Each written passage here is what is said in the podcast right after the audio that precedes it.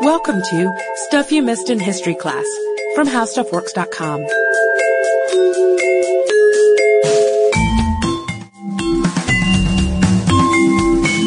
Hello and welcome to the podcast. I'm editor Candace Gibson, joined today as usual by staff writer Joshua M. Clark. Hi, hi. Hi, I had to use your formal byline because you have on this jaunty little reporter's hat and there's a typewriter in your lap and you're just like a throwback to the days of yore Yeah. when, when politics were good and pure and dirty, but not as dirty. I've gone all Walter Winchell, in other words. I'm getting very excited. I'm not going to be at any of the presidential debates, but believe me, I'm going to be watching them, especially especially the vice presidential debate. I'm really looking forward to that one. Oh yeah? I'm very interested to see what happens. Because you know, earlier this year in the uh, in the presidential primaries, they held a debate, and uh, Mr. Charlie Gibson and George Stephanopoulos hosted, and they were widely criticized for spending like the first hour and a half uh, asking just stupid pop culture questions of the candidates. So um, I'm kind of hoping that the actual presidential debates are a little more refined. The questions are a little more insightful Meaty? A little meatier, sure. You know, I'm kind of hoping that uh, Mr. Jeremy Piven hosts, or at the very least does the Ryan Seacrest thing of like, oh snap, or that kind of thing, like in and out of commercials. I know you're a big Jeremy Piven fan. I'm a huge Jeremy Piven fan. Yeah, For me, no one but the Piv will do. Yeah. Well, and my fiance. But As a matter of fact, uh, Mr. Piven, if you're listening, Candace has expressed several times that she would love to receive an email from you. So uh, I would strongly recommend you do that. It would make her day. But for all of you listening who are curious about presidential debates, we'll move from Piven to Palin and other things more uh, uh, germane to that particular topic. I've, I've actually got a, uh, a little legend I want to confirm with you. Okay. So I had heard, and I think this is kind of a condensed version of it, but basically I heard that Richard Nixon lost the 1960 presidential election because of a knee injury, and it had something to do with the debates. Is that is that fact or fiction? That's fact. How? Well, it's sort of a, a long breadcrumb trail of a story, but I think that most of you guys know about the very famous televised debates between Nixon and Kennedy. Essentially, Nixon went on TV looking like death warmed over. He looked underweight and sallow, and he wore the same color suit as the backdrop, and it was nothing was working for him. Nothing, nothing, nothing. And then there's JFK, who looks amazing. As always. As always, tan, fit, smiling, charming, the huge. But Nixon went on to lose the presidential debate by all accounts of people watching it on TV. But people who were listening on the radio to the debate thought that he was the winner. What did the knee have to do with this, though? The knee. He had banged his knee into a car door a little while before, and he'd gotten a staph infection as a result. uh, that's why he felt like death warmed over. Yeah, hence the the underweight, uh, underweight body and the sallow skin, Mm-hmm. and just nothing going right for him. And, and this was like one of the first televised debates, right? The first between two party nominated candidates. So you have the Democrat candidate and the Republican candidate, and it was on TV, 1960, September 26th. History in the making. Yeah, they call it the Great Debates now. There were three of them, I believe, something like that.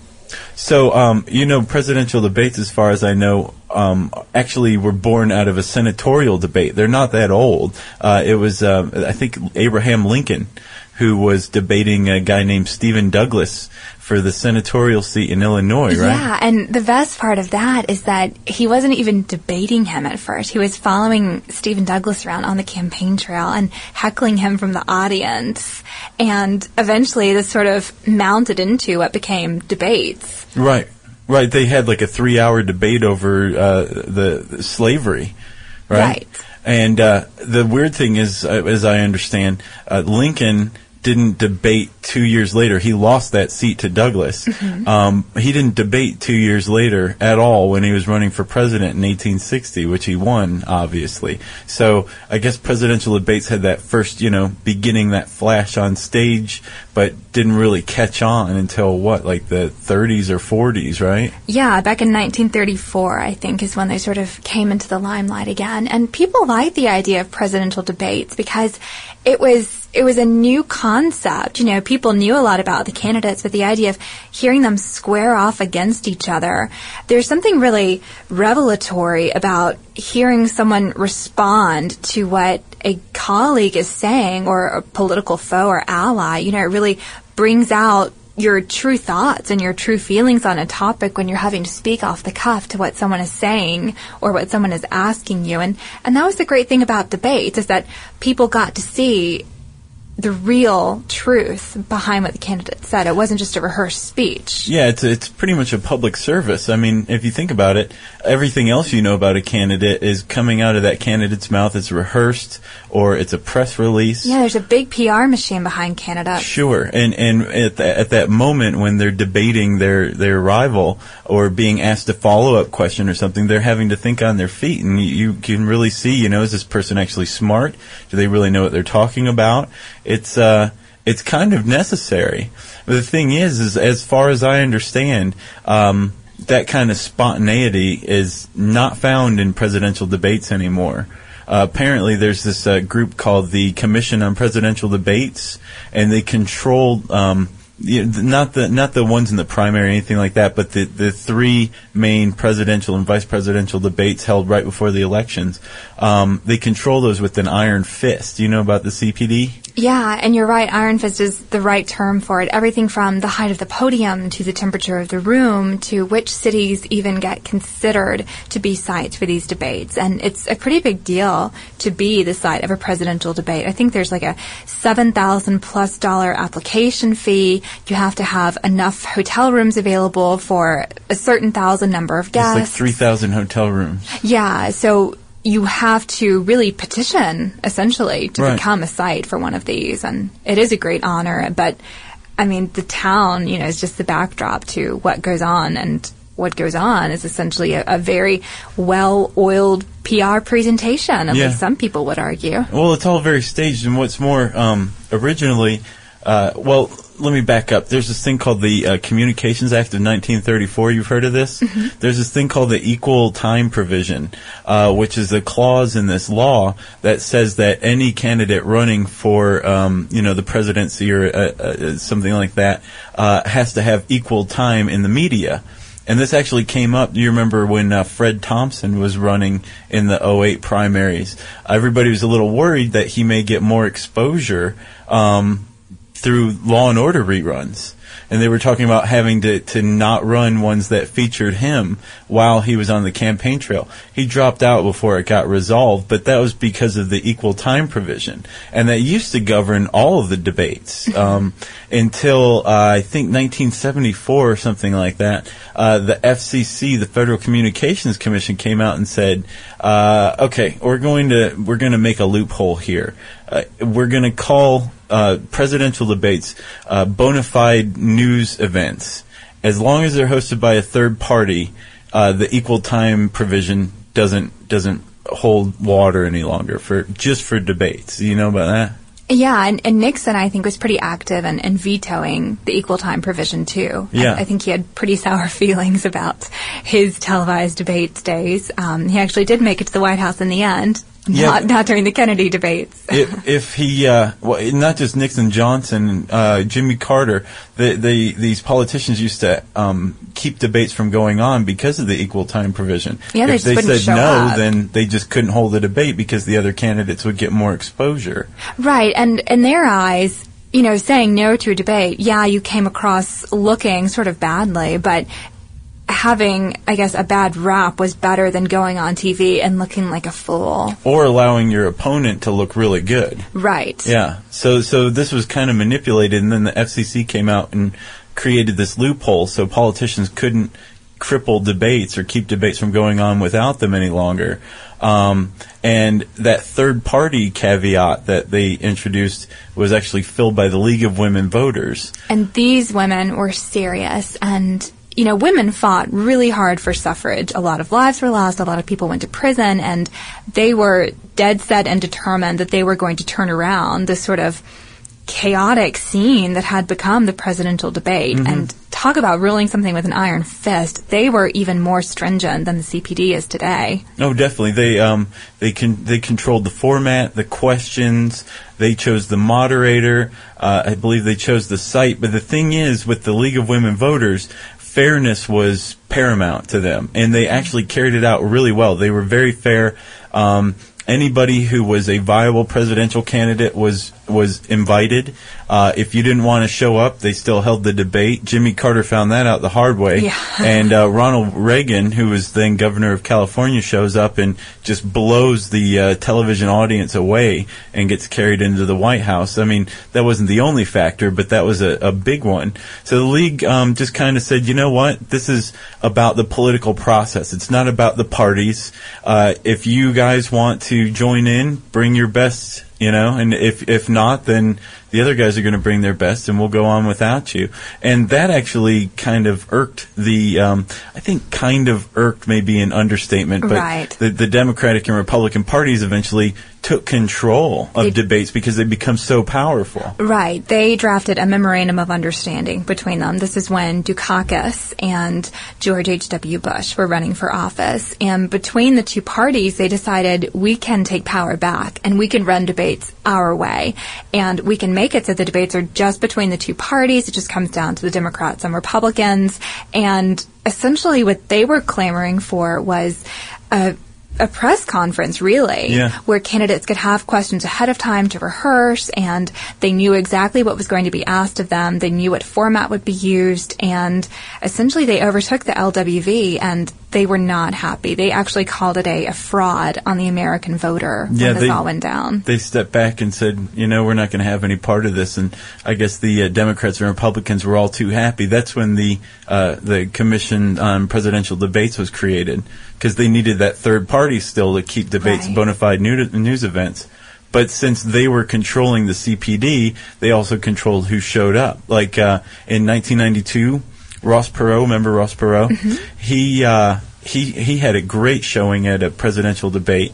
So much so that uh, in 1996, the the uh, Democrats and Republicans didn't let him come on to the presidential debates. He was excluded And later he tried to sue, but he ended up losing that case. because the equal time provision loophole was there. He he Yeah. really had no basis in, in the case. But he still he, he wasn't allowed to debate in these supposedly fair and open debates because the CPD said no because the Democrats and Republicans told it not to. And that's the other thing about the CPD that, that kind of makes it so nefarious. It acts as a, a shield, a publicity shield mm-hmm. between the American voter and the two parties. I, I think that when Ross Perot was not allowed to participate, people were actually polled to see who they blame for that, and only a very small number blamed Bush, a very small number blamed Clinton. Most of them blamed the CPD. Yeah, something like 50% or something Yep. like that. Yeah. So basically, you've got this entity created by the two parties to enforce the two party system, and this is what we're seeing today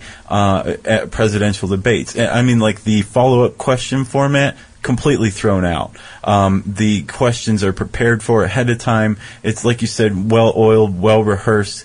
I think in uh, 2000, John Kerry, who was just a senator back then, um, complained that uh, the the questions that were asked were a little um, below par. I think he said you could have grabbed 10 people off the street who don't know the difference between Jerusalem and Georgia and they would have asked better questions.